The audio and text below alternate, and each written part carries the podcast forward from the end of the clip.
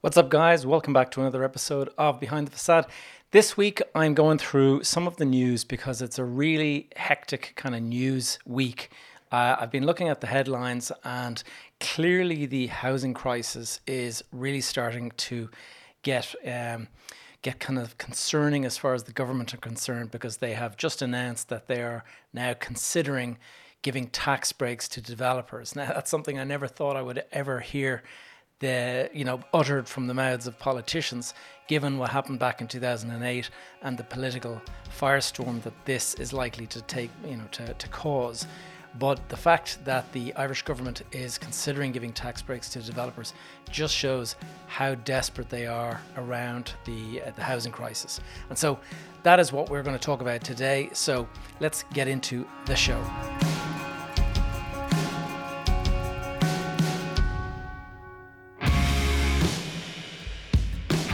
You are listening to Behind the Facade, and I'm your host, Gavin J. Gallagher. On this podcast, I explore the mental and emotional game often playing out subconsciously both in your mind and the mind of everyone else in the real estate or property investment market. The key to success in this game is to master your mindset and behavior, to take control of your thoughts, your emotions, and most importantly, your ego. Welcome to the show. All right, guys, look, I'm going to take you back through a couple of the headlines that I've seen in the last week that I've just taken note of. And uh, before I do, just to give you a kind of a, a time uh, as, as of recording this, it is Monday, the 12th of December, and it is Baltic outside. Uh, the my I nearly got stuck on a road this morning. The roads were so icy and treacherous, and that was after spending the day yesterday with the kids up in the mountains. That we actually bought a sleigh and we spent the whole day. It was absolute madness up there. They had there was guys on you know black sacks and all this kind of stuff, but we also had people with dogs pulling them like sleighs. Uh, like um, pulling them down the mountain at full peg. So, very, very entertaining and a fun day for everyone. And so, Let's get into these headlines, though. Um, it's very, very interesting to see what's going on. So, the first headline that I saw was that house prices are set to rise despite a slowdown in the housing market.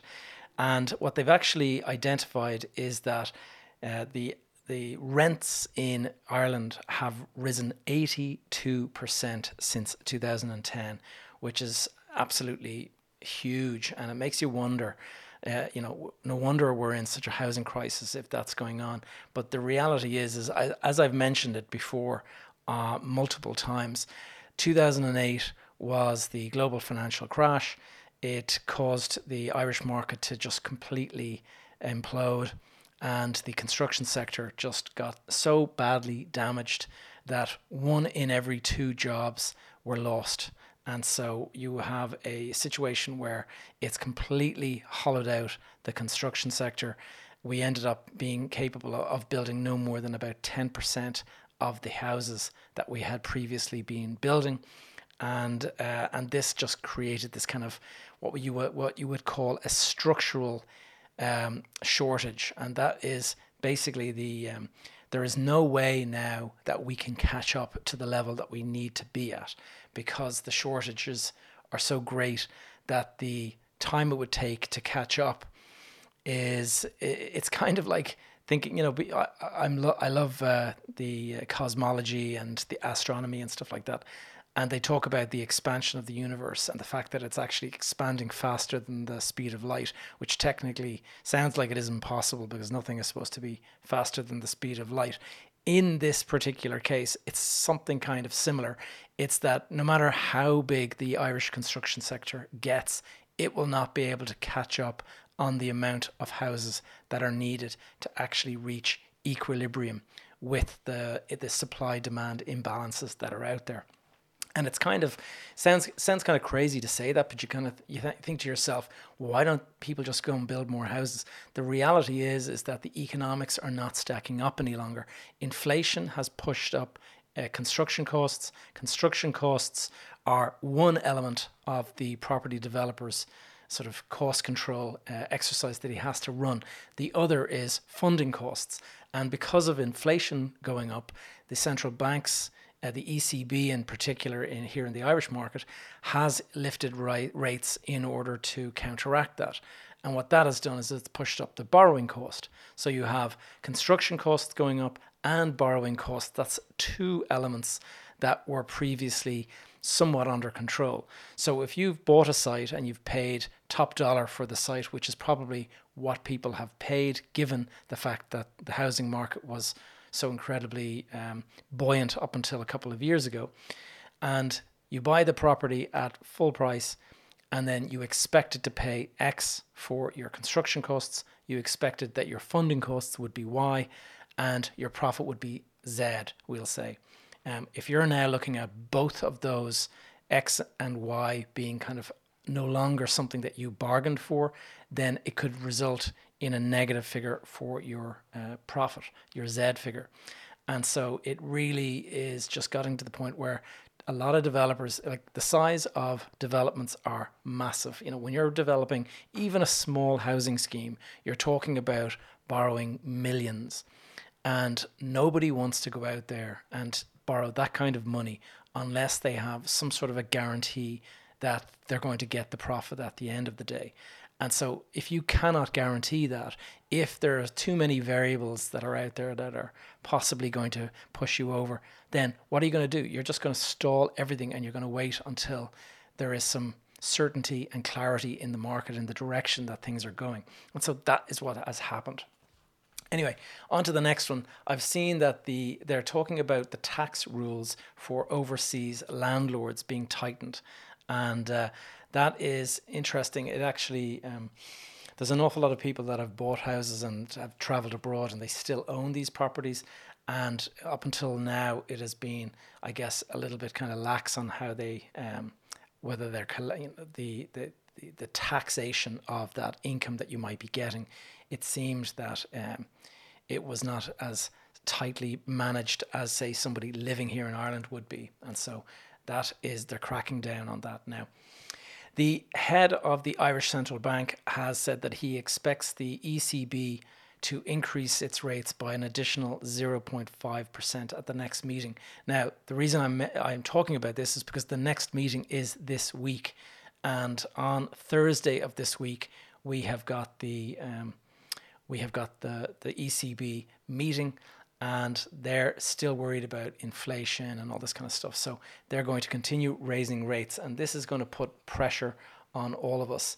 And if you're thinking about if you have a mortgage, let's say you have a 200,000 mortgage out there, what we're looking at with this increase is about an additional 50 euro a month of an increase. Now that not might might not sound like much, but a lot of people would have significantly larger mortgages than two hundred thousand. You might have four hundred or five hundred thousand. So you're talking about a hundred. Now, that on its own might not sound like a whole lot, but if you consider that your fuel costs have gone up, your petrol and your diesel costs have gone up, your food bills in in the you know in the in the super supermarket, all of this stuff is attacking people from all sides and uh, I, am hearing a lot of different things about you know cash becoming uh, high priority. A lot of people are starting to withdraw um, investments, and obviously the crypto crisis. A lot of people out there that were carrying profits through crypto.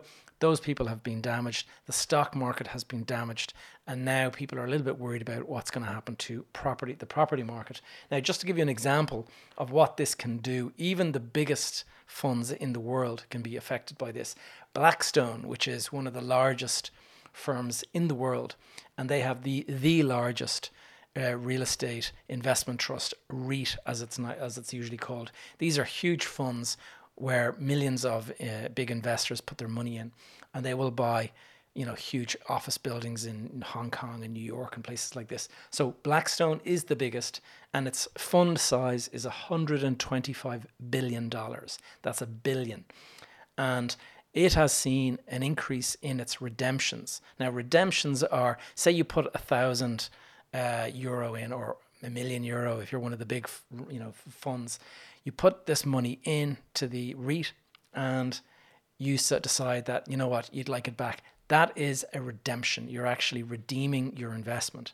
And so what people do is they just they put in the paperwork and they apply say look i put in you know we'll say a million and I want to get my million plus, plus profit back, and that might be 1.2 million or whatever it might be.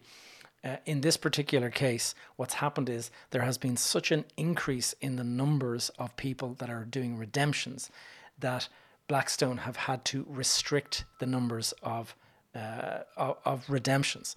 Now, the reason that they do that is because uh, a property fund they have lots and lots of big, beautiful assets like you know office buildings, factory buildings, um, hotels, all that kind of stuff, and that asset, those assets are very, very valuable, but they're not liquid. So if you've got a hundred billion uh, fund and 99 billion of it is, you know, sitting there in nice big shiny assets, and you've got a billion in cash lying to the side, then the amount of redemptions that come in could be a problem for you because you're not able to go out into the market and just sell a building at the drop of a hat. You have got to wait for you know the process to run out, and so that process is you know put the market, put the building on the market. You go, you elicit lots of different um, offers, and you eventually sell the building, and you'll you'll make your profit. But it takes you know six to 12 weeks perhaps to do that. And so you can't just push a button and have cash in the bank. Now, what's happened is there's actually a, um, this is not, this is not, these are not the Blackstone numbers, but these are the numbers for all REITs in, uh, in the uh, US, I believe. And it said that in Q4, so in the, in this time one year ago, the amount of redemptions that were uh, requested was 383 million, which is perfectly normal, a normal amount, they would always have that kind of cash lying around to be able to distribute. But then the following quarter, so January of this year, Q1 of 2022, that 383 increased to 881. So that's more than uh, that's almost 3x uh, increase in the amount of redemptions. And so now those guys with your 100 billion fund, they probably got 5 billion sitting there in cash. But 881 million was requested.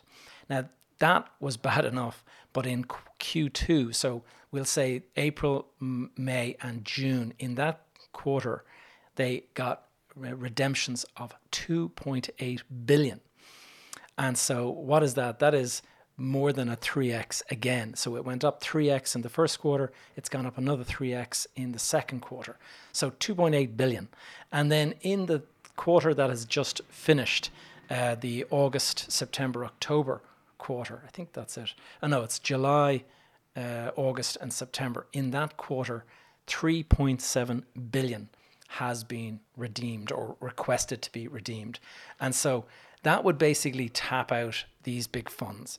And they would be in a situation now where they don't want to become a forced seller of assets where they have to go and put their prized possessions up on the market and hope that um, hope that they can get the cash in order to start paying out these redemptions.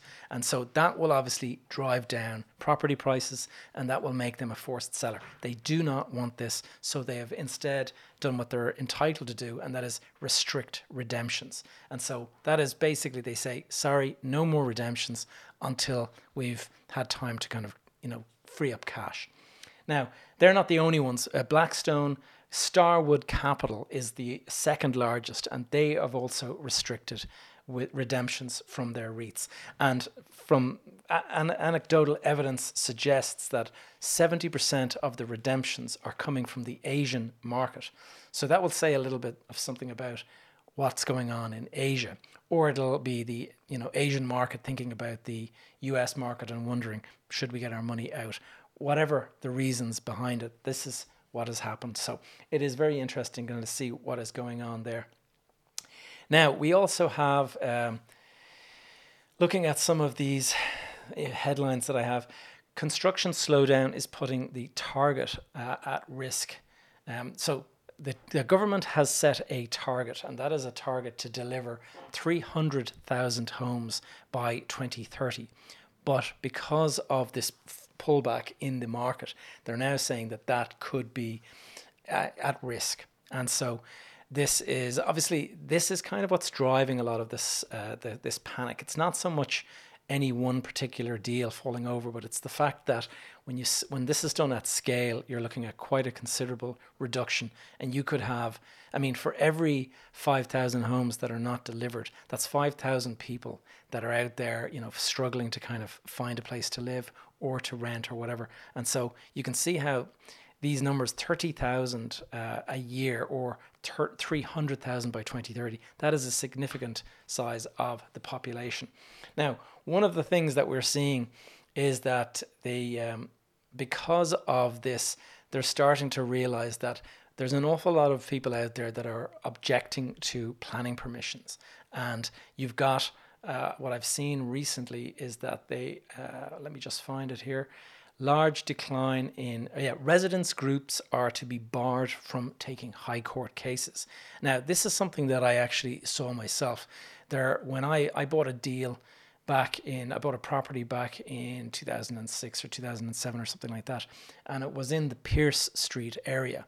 And I can remember um, there was a local Pearse Street Residents Association, and they were vehemently against the development that I was proposing and they they rejected or they they appealed every single permission application that I lodged.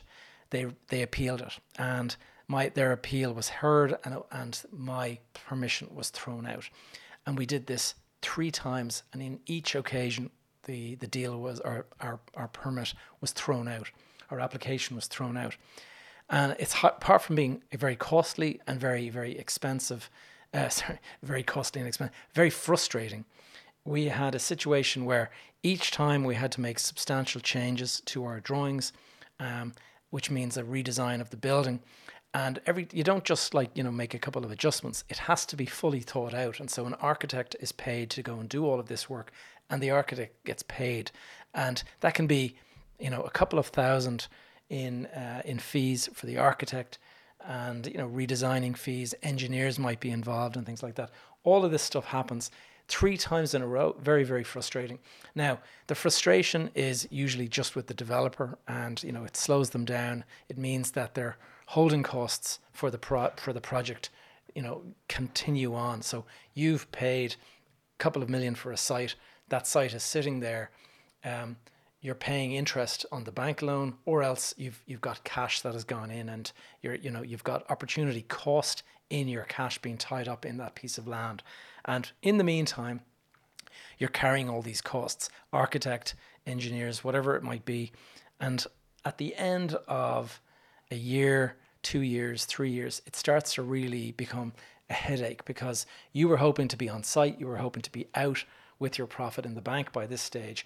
And one of the problems that you have with the with the development process in general is that it is very very lumpy. I mean, there's an awful lot of we get we the developing community we get a bad name for you know these huge profits and stuff. Which what you have to realize is that we put down we say we buy a site for we'll say five million and you might have to go and borrow another 10 or 15 million to go and put the development there on the ground. So you might be out in total, maybe your maximum borrowings at some point might be 12 million and you, you're bringing in some sales and you're may, maybe paying that down.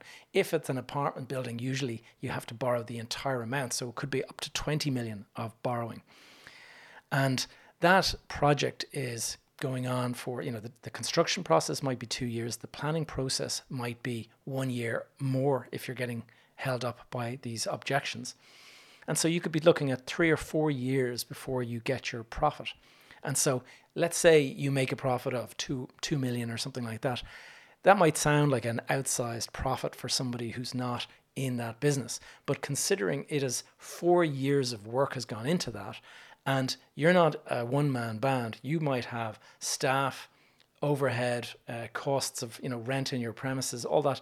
All of this stuff has to be funded. You've got mouths to feed and your own salary and all that kind of stuff. So two million over that period of time, over four years, gets depleted pretty quickly, and you can end up in a situation where the project you need another project to kind of keep you going whilst you're trying to get one like this one over the line. So uh, you know, you're not going to find a lot of people sort of worrying about the developers out there, but this is the reality. And I think we because of the 2008 crash and the fact that the developers were largely considered to be responsible for that the likes of the big big developers that had billions in debt and they brought down some of the Irish banks these guys were very much vilified as the reason that the Irish economy collapsed. And so it's understandable that there's a backlash against developers. But the reality is, most developers are not those big billionaire guys. They're small business people that just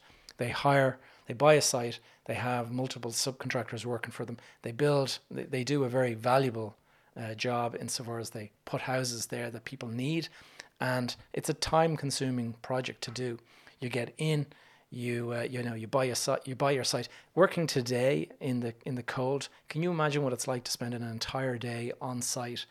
And uh, like I'm here in a t-shirt in my warm office. The reality is is the guys that would have been on site would have been on site from 8 a.m if not earlier and they're there till 4 p.m outdoors the entire day. So it is hard going and um, you know I wouldn't begrudge guys their profit. So this is the fact that their projects now are being squeezed. Economics are no longer kind of making sense. You can understand why they would not want to go and start a project if there's some risk that they could end up in a situation where they're going to make a loss. And those four years that you've spent trying to make the project work and out in the cold over the winter months, and then suddenly find that you are unable to make a profit and un- unable to kind of complete the project um, and put some money in the bank that's it. Like you're just going to shelve that project. So now the government are thinking, how are we going to incentivize these guys to do this? And so that's where tax breaks are starting to be considered. Now, another interesting one I've seen um, is that there is this eviction ban that has been brought in by the, uh, you know, the the Residential Tenancies Board, the RTB, and this law that has been brought in, it's there to protect tenants, but it's an interesting sort of anecdotal sort of story. This lady, a 33 year old landlord, she moved abroad for one year and uh, she rented out her apartment while she went to Dubai for some work. And she's come back now and she is unable to get her apartment back because of the eviction ban. And so the person that rented the property is in there and she is having to couch surf while she waits for her property to be um, available to her. It's kind of ridiculous if you think that's that's the situation that we're in. Now, one of the stories that really caught my attention was the fact that a social housing, uh, an approved housing body, has decided to go and actually start building without a developer. Now, so the housing association, it's called Circle, and they normally would work with the developer, and the developer would hand them over the finished property. But what they have decided to do and this is because of cost construction costs going out of control and all that that a developer couldn't find a profit in the deal. And so these guys have decided to direct directly employ a contractor and to build 47 apartments by themselves. Now this will give you an idea of the costs involved it's an 18.5 million euro cons- uh, social housing scheme and it is to be constructed on a, a vacant site in the Dublin city centre. And it's um, just looking at some of the thing. What they say here is that Circle paid the council 1.2 million for the site. Uh, however, the site would have been worth 7 million on the open market.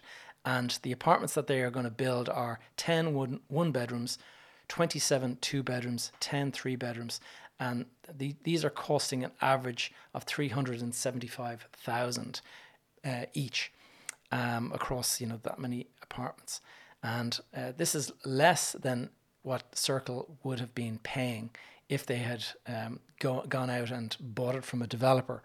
Um, but the problem here is that Circle now are going to have to go out there and try to manage a development themselves as an association, and I would be, I'd be very wary of that. Um, I mean, look, if they can do it, great.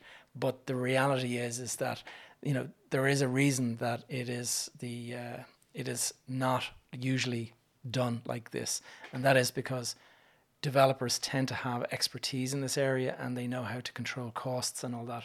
And if you're a housing association, you you know you're going to be relying on a team to do that for you, and you would hope that they're going to be able to do it. But I think it is a um, it is a big risk for them. So it'll be interesting to watch that one and see how it plays out. Now, one of the big headlines is that there is a large decline in the number of planning permissions that have been submitted for new homes. And this is all down to the construction cost rise.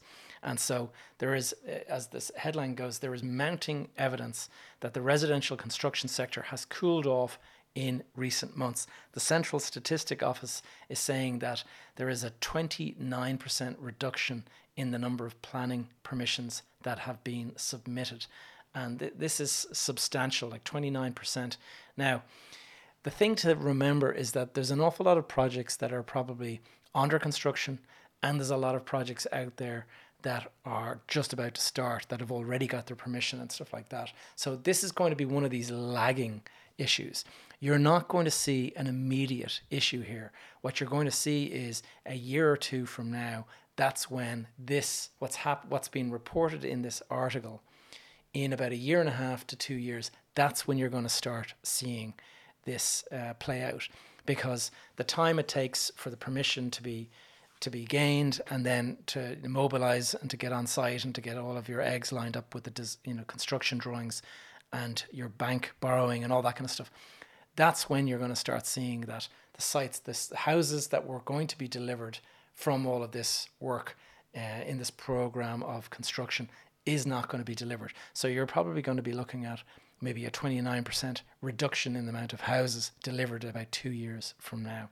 So it is one of these mounting problems that the government have got. And so that is one of the reasons why they are talking about now banning uh, the resident groups from taking high court cases, which is going to be controversial and contentious because obviously residential you know associations and groups they get together because the people living in that area want to protect the area and they want to keep it pretty and nice and, and you know the place that they're used to living in and if somebody comes along and buys a site and says we're going to build a you know 10 story building here um, those guys naturally kick up a fuss and they say we don't want that here the problem is is that this is happening across the board. They call it NIMBYs, not in my backyard. They're not against development per se, as long as it's not in their own backyard. And um, I can remember there was a funny one. They they said when the port tunnel was being built back in you know the the two thousands or whenever it was, the port tunnel, which is right outside the window for me here in east point When the port tunnel was being built, there was an awful lot of people saying that they didn't want it going under them, and so they, they were considered numbies, not under my backyard. Anyway, I'm going to get to the final um, story, and that is this story about the fact that they are looking at bringing in this developer tax break. And the biggest issue with that is that it is going to be a political firestorm. What happened in 2008 is still raw for so much of the population. The austerity that followed during 2010 and 11 and things like that, and the fact that a lot of people lost their homes and all that there is a big amount of um, there, there's a lot of people that have it in for the developers, and it, it's uh, as I said already, it is perfectly understandable given the impact. But what it's got to be remembered is that the developers do a valuable job. The ire should be directed at the guys that were greedy and had like billions borrowed, and they talk about the was it the the Maple ten or something like that. There was ten developers that Anglo Irish Bank lent billions to in order to buy back their shares. And those guys were, you know, systemically um, a, a, risk to the entire system. There was people like Liam Carroll, the late Liam Carroll. Liam had, I think, sort of two, two billion in borrowings. So the problem with this is that you go back to 2008 and everyone has vivid memories of the crash of the Irish market. And it was widely condemned that well, what was widely felt and, and condemned was that between the bankers and the developers, there was this little golden circle going on. And the developers were out there um, borrowing billions, the bankers were lending them billions. And between the two of those groups, they were making a fortune. And there was guys flying helicopters, they, were, they, were, you know, they all had flashy cars, big houses. And this is, you know, this was kind of vividly captured when there was reports at you know things like the Galway races, and there would be helicopters all arriving, and it'd be all the big developers arriving in their helicopters. Now, come a year or two later, most of those guys were actually bankrupt, but it's it's still it doesn't matter. It's left kind of a, a kind of a lasting feeling on everyone's mind. And so fast forward to today, and the slight slightest suggestion that the government might offer tax breaks to developers is going to be a political firestorm. And what's going to happen is Sinn Féin are obviously going to go and beat the government to death on this, and they're just going to make them feel like that this is, you know, oh, here you go, proof we've been saying it all along. You guys are in the pocket of the developers. and All that kind of stuff is going to go on. Now, the reality is, unless we do something for the developers, there is going to be basically the you're already seeing the evidence. Planning permissions are stopping, projects are not going ahead. The economics on the very big apartment developments are no longer making sense. And so there is going to be the housing crisis is is just going to get worse. You're going to have a situation where we already have a you know an acute demand. We have acute uh, shortage of um, of houses, and therefore that divide is so far apart. Like there's just no pulling that together. If it goes and if the numbers of houses being delivered is to fall even further, that divide is just going to grow. So this is going to be a political hot potato that is just not going to go away. The government are going to have to defend themselves and defend their decision to do this. And at the same time, they're just giving so much ammunition to the opposition parties to attack them. And um, I just don't see any other way. You've got the construction, um, the difficulties, the cost inflation, and the cost of funding, and all of this stuff is making these these profits kind of dry up. And you've got to find another way to create profits for the developers. And if they can somehow create like a tax break or something like that, it's possible that these um, that the profit will actually be back into the project and these guys can go ahead. But of course, it is going to be deeply unpopular with some sectors of the uh, of the market, and we'll have to just wait and see of the elect uh, of the electorate. We'll say. So, guys, look, I hope you found this interesting. It's a bit of a, a quick blast through the headlines. Um, this is the kind of stuff that I normally do on my live stream, but uh, it's just been so busy with work that I haven't had a chance to do the live stream for two weeks in a row now. So, without further ado, I'm going to call the uh, call that the episode, and I hope to see you guys next week. Thank you for tuning in to another episode of Behind the Facade. If you found this episode useful or if you enjoyed it in any way, please take a moment to leave a review over on iTunes if you're listening on the audio version. Uh, or indeed, if you're watching now on YouTube, I'd be very grateful if you would hit the old uh, like, thumbs up button down there and uh, subscribe to the channel. If you have any questions that you would like to me to cover in future episodes, please leave a comment down below or indeed drop me a line um, via social media. My name on social media is Gavin J. Gallagher. You can also join my uh, Facebook group. I have a Facebook group called Behind the Facade Community. And you can also stay in touch with all the various stuff that I'm working on via my uh, blog. My, my website is gavinjgallagher.com. And when you're in there, sign up to the newsletter by joining my tribe, and you will get a weekly email with the latest uh, content coming out from myself. And so I hope you guys are great, and I'll see you next time.